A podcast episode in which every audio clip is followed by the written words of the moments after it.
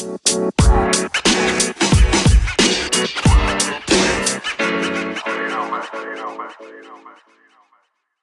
everyone, thank you for tuning in to another episode of the Voice of Business podcast.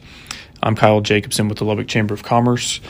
Don't have a guest to join us on the podcast this week. I'm just going to kind of update all of you on a few different things that are going on simultaneously. We'll start with a story that's kind of gained quite a bit of traction here locally um, regarding Big 12 realignment. Of course, Texas and OU have made their intentions clear to leave for the SEC and that has been a major talking point across the community ever since. You may have seen the Chamber published a study that was um, conducted by the Perryman Group, um, and they outlined why this is such an important issue, not just to Texas Tech University, but for the Lubbock community and the economic impact that will result from this um, Big 12 realignment. We've published the full report. It's available on our website and uh, has been published on our social media channels. But to just kind of hit some highlights, they broke down a couple of different scenarios of what could happen next. The first is um, the Big 12 kind of remains intact with you know the eight members that are remaining potentially expands and um, the TV revenues, the attendance figures, all that is in line with the American Athletic Conference. And then the second scenario they looked at assumed that the Big 12 kind of broke apart and all the various remaining teams sort of scattered to other conferences across the country.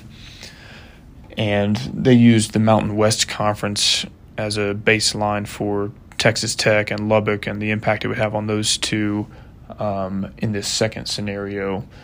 The full report is about 20 pages and does a great job of breaking down the data in terms of tourism, education, business, all that. Because as we know, a Saturday game day here in Lubbock isn't just a football game.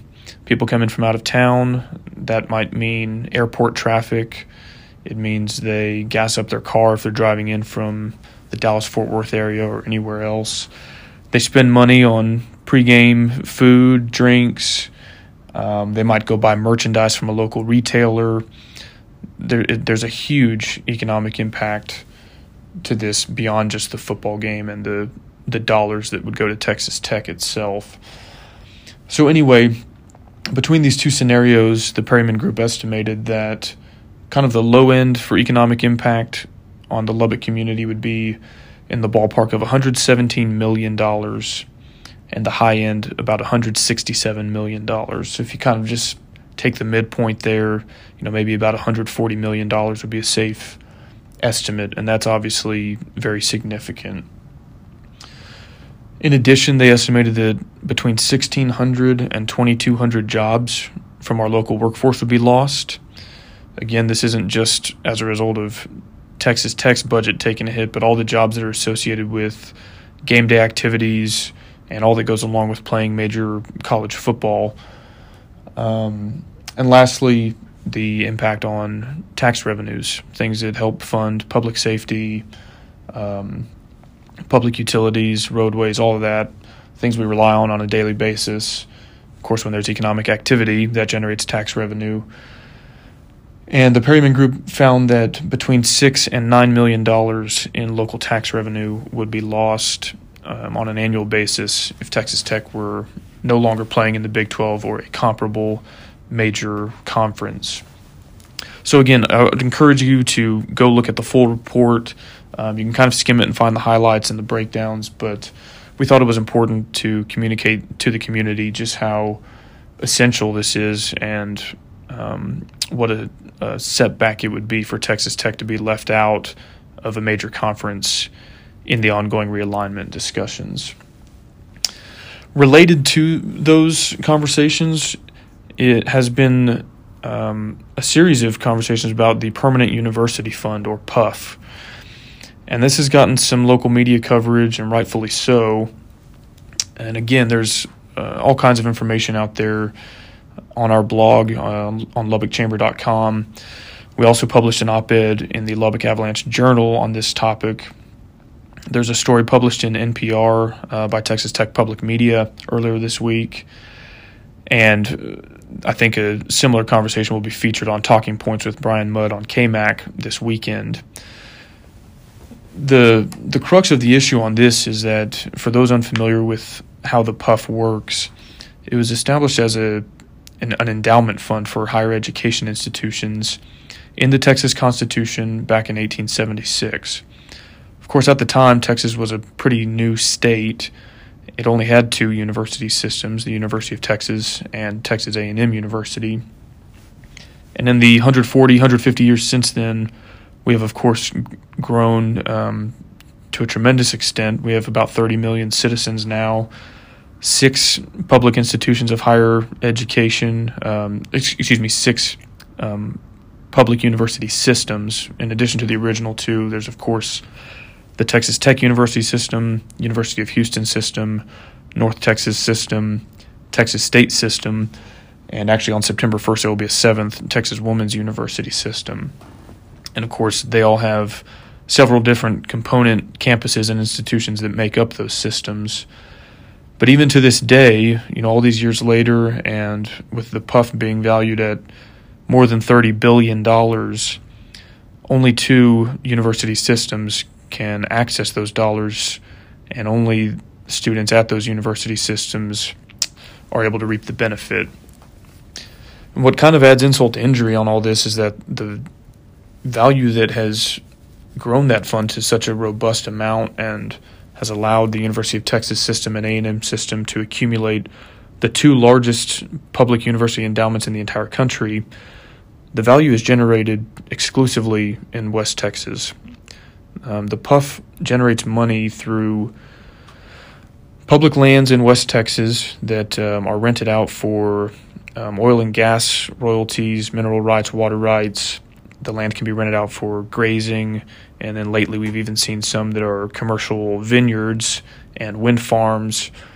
All the kind of typical industries you think of when you think of West Texas and that value gets extracted from our region, sent to two university systems, and none of it returns in the form of not just PUF money for the Texas Tech University system, but um, we also see it does not return in the form of broadband access or an investment in the uh, roadway infrastructure near the oil patch. If you've ever driven down there, you know that the roads are in constant need of repair. And so we've sort of called into question if this is really the fairest approach in 2021. Certainly understand the origins of the PUF and why it was designed that way, but simply think it uh, could, could use some re-examining and some updating now that the state has grown to such a great extent since the PUF was created. And make sure that that money that's generated in West Texas uh, benefits not just the Texas Tech University system, but there could be a solution where all university systems in the state are able to access that money and benefit like the University of Texas system and A&M system have. So if you're interested in learning more, like I said, there's all kinds of resources out there. You can go to the Chamber's website, the AJ, NPR, or tune in to Talking Points this weekend. Um, earlier this week, I was in San Angelo for the West Texas Legislative Summit. That's an annual gathering um, in San Angelo of all kinds of West Texas stakeholders, and they have done a great job over the years. Of course, couldn't pull it off last year with the pandemic, but um, they gather um, not just elected officials from the state and federal level, but um, we had Chancellor Mitchell in attendance. There's representatives from the U.S. Chamber, staff members for our elected officials. So it's a great opportunity to go um, learn more and listen about updates going on in Washington and Austin and they have informative panels. This year they had several on trade, energy, agriculture, education. And I thought this year's was particularly interesting because the congressman from both of our neighboring districts in Lubbock, so to the north of us, Congressman Thornberry retired after several years in office, and um, their new congressman, his name is Ronny Jackson, he was in attendance, so we got to hear from him for the first time. And then to our south, um, August Pfluger took over for Mike Conaway after several years in office. So it's great to kind of get to hear from our neighboring congressmen and get their thoughts on these important issues. Um, all kinds of factoids and everything. Uh, the two that kind of stick with me is Congressman Arrington told the audience that his district, the 19th district of Texas, which spans um, several counties, but kind of the two main focal points are Lubbock and Abilene. More renewable energy is generated in his congressional district than any of the other 49 states in the country um, can do as an entire state. So we're kind of leading the way on on that. And I don't remember the exact number of miles of oil and gas pipeline in the state of Texas, but Railroad Commissioner Christy Craddick said that it was enough to stretch to the moon and back. So that just kind of illustrates um, how important that industry is to our entire state and uh, just how extensive the pipeline infrastructure is in Texas.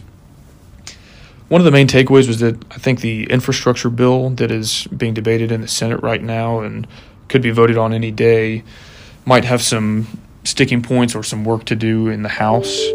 Um, if and when it does pass the Senate and reaches the House, I think you know they're obviously going to want to have their say and may um, propose their own amendments and changes. And so, of course, the chamber will continue to monitor that and um, advocate for a bipartisan solution that would enhance our uh, our roadway infrastructure, of course, but also things like cybersecurity, broadband access, energy infrastructure, things like that. So we'll, of course, keep you posted and hope that uh, our elected officials in D.C. can come up with a solution for the American people. Last item that uh, I'd like to update y'all on is the city streets bond. You may recall the chamber sent out a survey and has been following this, and the council finally took action on it on Wednesday of this week. They did um, unanimously vote to move this forward. It'll go to a second hearing next week, and from there will um, be placed on the ballot in November for City of Lubbock voters to make their voice heard.